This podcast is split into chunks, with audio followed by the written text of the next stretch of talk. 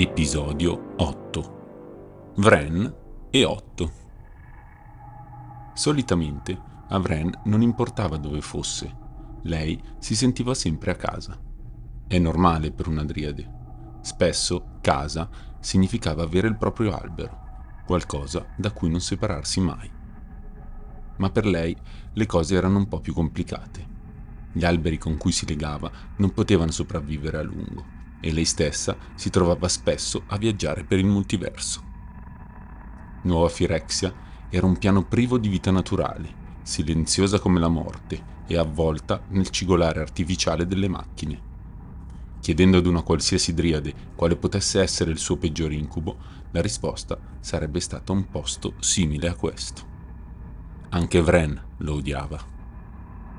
E odiava anche pensare di poter fallire tutti oramai contavano su di lei.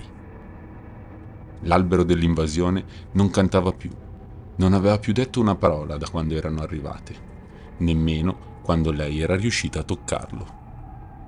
Se fosse stata respinta, non avrebbe avuto alcun modo di controllarlo, non sarebbe stata in grado di rintracciare Teferi e di fermare quell'invasione. Chandra la trasportava mentre lei si osservava intorno. Migliaia di firexiani stavano andando all'attacco, mentre altre migliaia si stavano preparando. Sebbene vedesse più occhi di quante foglie avesse mai visto in una foresta, non vedeva vita in nessuno di essi. Questo posto non dovrebbe esistere, disse. Non me ne parlare, rispose Chandra, incenerendo una lancia prima che potesse colpirle. Dobbiamo resistere ancora un po'. Era in affanno, il suo respiro era corto e i suoi passi irregolari. Faticava nel sorreggere Vren, ma nonostante il dolore era lì ancora in piedi. Una pioggia di aculei puntò verso di loro. Improvvisamente un torrente di metallo e roccia si solidificò sopra le loro teste come uno scudo. Gli aghi scintillarono infrangendosi su di esso. Purtroppo alcuni di quegli aghi trafissero un gruppo di ribelli. Koth non era riuscito a proteggere tutti e imprecò: Non possiamo continuare così per sempre. Non sarà per sempre, disse Chandra. Quando Vren entrerà in quell'albero, tutto andrà bene. Non era proprio così semplice. Vren sapeva che ci sarebbe voluto del tempo per innestarsi in quell'albero. Avrebbe dovuto parlare con lui, farlo diventare un suo vecchio amico. Un urlo la strappò dai suoi pensieri. Tornò alla realtà quando vide un viticcio appuntito che si lanciò nell'aria sopra la spalla di Chandra. Il grido però proveniva da qualcun altro. Poco più avanti vide quel ramo attraversare di netto lo stomaco di Melira.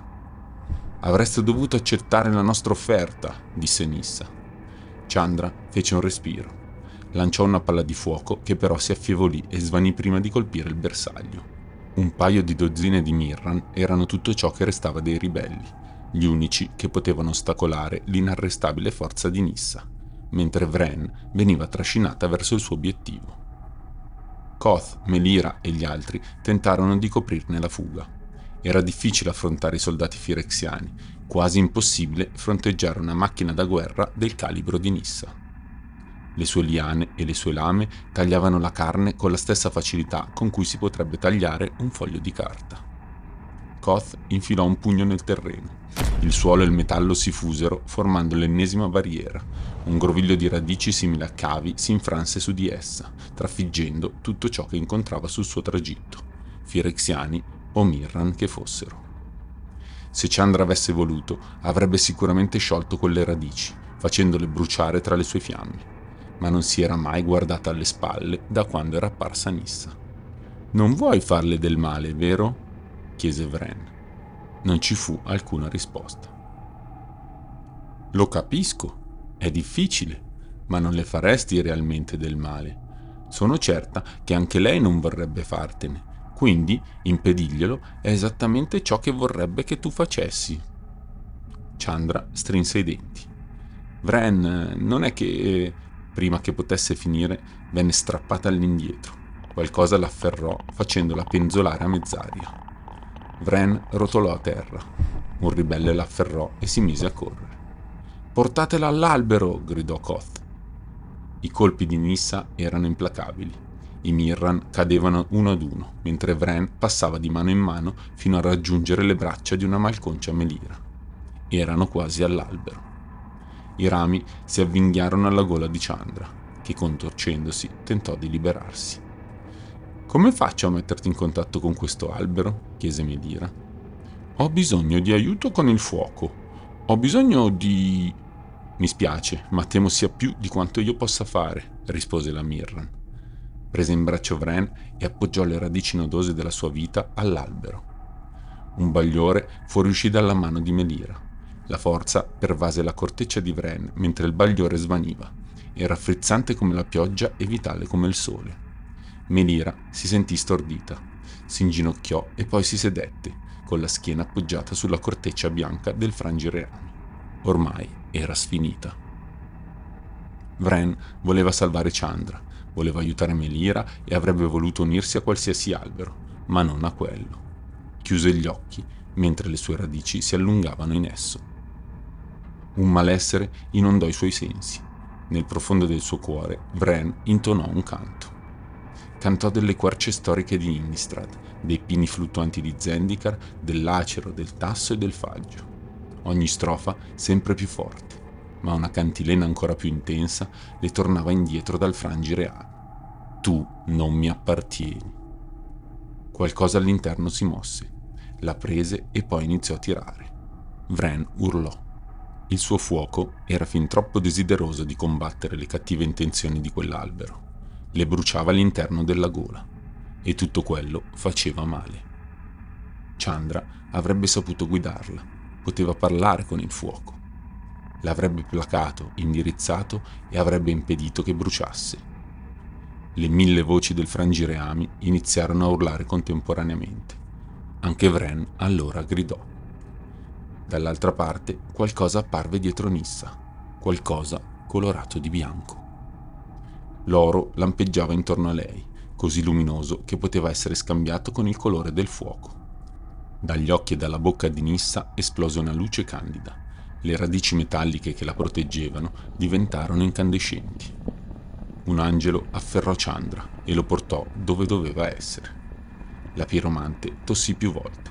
Si avvicinò alla Driade e le chiese: Sei ancora lì? Sì, sì, rispose Vren. Ci sono, anche se il frangireami stava tentando di convincerla che non c'era alcuna Vren. Chandra le appoggiò una mano sulla spalla. Stai facendo un ottimo lavoro. Ti ricordi di cosa abbiamo parlato su Dominaria? Che cosa le aveva detto? È come respirare, pensò la Driade. Beh, non importa in questo momento, disse Chandra, appoggiando anche l'altra mano sulla sua spalla. Il calore sparì. Vren si sentì subito meglio. Le fiamme iniziarono a scorrere direttamente dal frangireami verso Chandra, senza interferire con i pensieri della Driade. Il paesaggio nella sua mente cambiò. Un lago infinito di olio nero circondava un albero incandescente. Bolle sorgevano e scoppiavano sulla sua superficie. Ognuna aveva una sua voce. Ognuna chiamava Vren e la invitava ad unirsi a loro. Ma non era il momento. Non l'avrebbe fatto. Vicino alle fronde di un albero immaginario c'era una ragazza. Lei intonò un canto. Delle fiamme fuoriuscirono dalle sue labbra, riversandosi nel vuoto nero in attesa che qualcuno le raccogliesse. Le sembrò di sentir qualcosa. Debole e sbiadito, un sussurro giunse da quella piccola figura verde che si stagliava contro l'oscurità. Puoi farcela, tuonò la voce di Chandra in quello spazio che sembrava infinito. Oltre alla sua voce rimbombò anche l'eco della battaglia, disturbando quell'incontro. Doveva concentrarsi, isolare quella visione. Vren spense il suo fuoco. Di solito avrebbe lasciato che un alberello così timido si prendesse il suo tempo. Ogni pianta aveva bisogno di crescere. Il compito di una driade era quello di gestire questo processo, fare in modo che fosse il più naturale possibile. Trovare questa povera anima, innestarsi in lei prepotentemente, andava contro ogni suo principio. Sperò che lui capisse. Si spinse sempre più a fondo, alla ricerca di quella furtiva traccia verde. Vide un alberello non più grande della sua mano, che stava lottando contro il buio. Da quanto tempo era lì da solo? Mentre lo stava cercando con la mente e il suo canto riempiva l'aria intorno a loro, dall'olio scaturì una foresta incandescente. Il percorso di combustione, incendiandosi, li circondò. La nera sostanza cominciò a ribollire, a girare vorticosamente. Voci terrificanti emersero. Vieni con noi, la tua corteccia non si spezzerà mai, le tue foglie non si staccheranno, il fuoco non ti consumerà. Unisciti a noi e sarai eterno. La Driade non lo voleva affatto e fu felice nel constatare che nemmeno l'alberello fu di quell'avviso. Chandra le aveva detto di dare forma al suo fuoco. Allora Vren decise di prendere spunto dai Mirran là fuori. Così come loro proteggevano lei, lei si sarebbe presa cura di questo piccolo essere, finché non sarebbe cresciuto. Le sue fiamme iniziarono a danzargli intorno. Il suo canto, seppur con voce tremula, continuò a riempire l'aria. Cresci, fallo per tutti noi, gli disse. L'alberello, anche se timido e spaventato, sapeva di essere ormai al sicuro. Il canto di Vren lo alimentò, lo fece germogliare, divenne alto, altissimo, sembrava incredibile. Il suo canto si trasformò in un grido di battaglia, un roboante canto di un guerriero. I suoi rami divennero spessi e resistenti come rocce. Era ormai maestoso e bello. Anche se il corpo della Driade si trovava da qualche altra parte, lei sentì che sulle sue labbra apparve un sorriso. Ciao, Otto, disse. Andiamo, voglio presentarti i Teferi. Appollaiata sui suoi rami, Vren si stagliava nel buio come una stella in un cielo senza luna centinaia di anni di crescita avvennero nel giro di pochi secondi. Lei sapeva che Otto era speciale. Dicevano che poteva collegare interi piani tra di loro. All'inizio non era sicura di come avrebbe potuto guidarlo. Poi capì, capì in fretta che lui voleva solo crescere. Non c'era da preoccuparsi. Tutto ciò di cui aveva bisogno era solo il potere che lei poteva dargli. Con le fiamme che da lei si sprigionavano, Otto si spinse verso nuovi piani. I suoi rami crebbero, dividendosi qua e là, ognuno seguendo il proprio percorso. Qualcosa apparve nell'oscurità. Un varco. Dove prima regnava il buio, c'era ora un caleidoscopio di luci. Vide un tempio in fiamme, un sole che consumava tutto ciò che toccava, un fiume rosso sangue, sporco d'olio. Tutti coloro che vedeva erano sempre nel pieno di una lotta. Ma quei due avevano un compito. Dovevano trovare ciò che le macchine prima di loro non erano riuscite a scovare. In quella dimensione i loro occhi non vedevano veramente, il loro corpo si trovava altrove. Vren lo sapeva e sapeva anche che avrebbe dovuto perdersi. Pensò che la vista e i suoi altri sensi probabilmente le sarebbero stati d'intralcio. I grovigli che stava cercando non si potevano vedere ad occhio nudo. Otto sembrava nervoso. Non preoccuparti, staremo insieme, gli disse Vren. Mentre guidava i suoi rami, la luce di mille piani si abbatté su di loro. Proseguì, andò sempre più in alto. Dovevano arrivare in un posto che nemmeno il tempo poteva toccare. Lì! esclamò. La vista le ritornò mentre le fiamme ruggivano dentro di lei. Videro un cielo azzurro, fiumi limpidi che scorrevano, gente armata che non mostrava segni di paura. Maghi, guerrieri, studiosi e diplomatici, diversi contadini. Al fianco di quella che sembrava la loro regina intravide un volto conosciuto. Teferi! gridò Vren. Tutti udirono quella voce. Tra la meraviglia e lo stupore, la sua regina preferì la cautela. Chi sei tu, Ifrit? Teferi posò una mano sulla sua spalla. È una mia amica, rispose.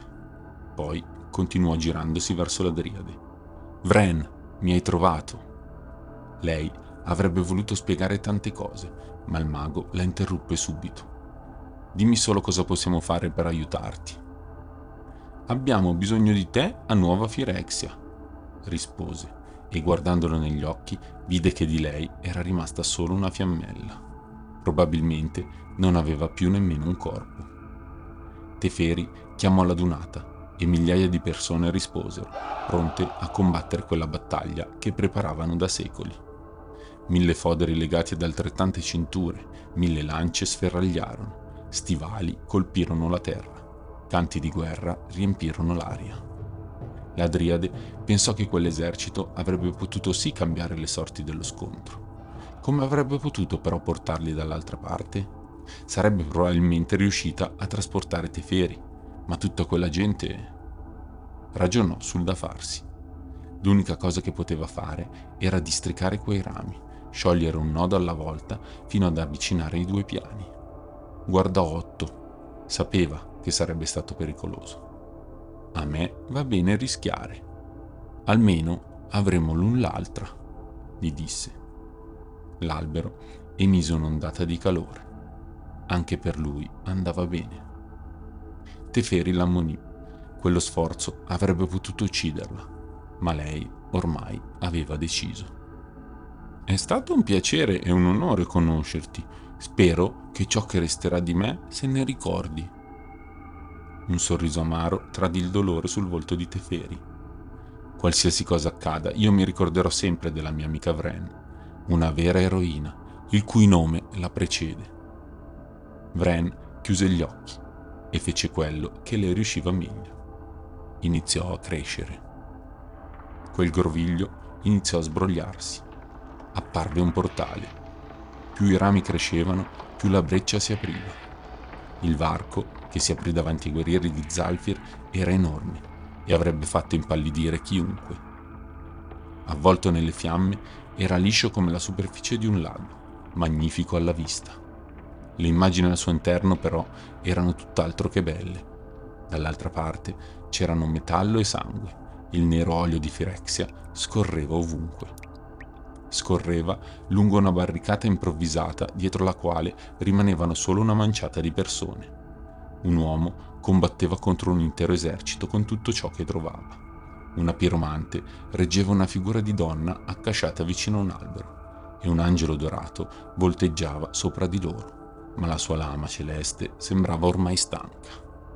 Le armate di Firexia iniziarono ad attraversare il varco e si bloccarono in preda alla confusione e all'orrore, inorridite dal luogo rigoglioso e verdeggiante che vedevano dall'altra parte.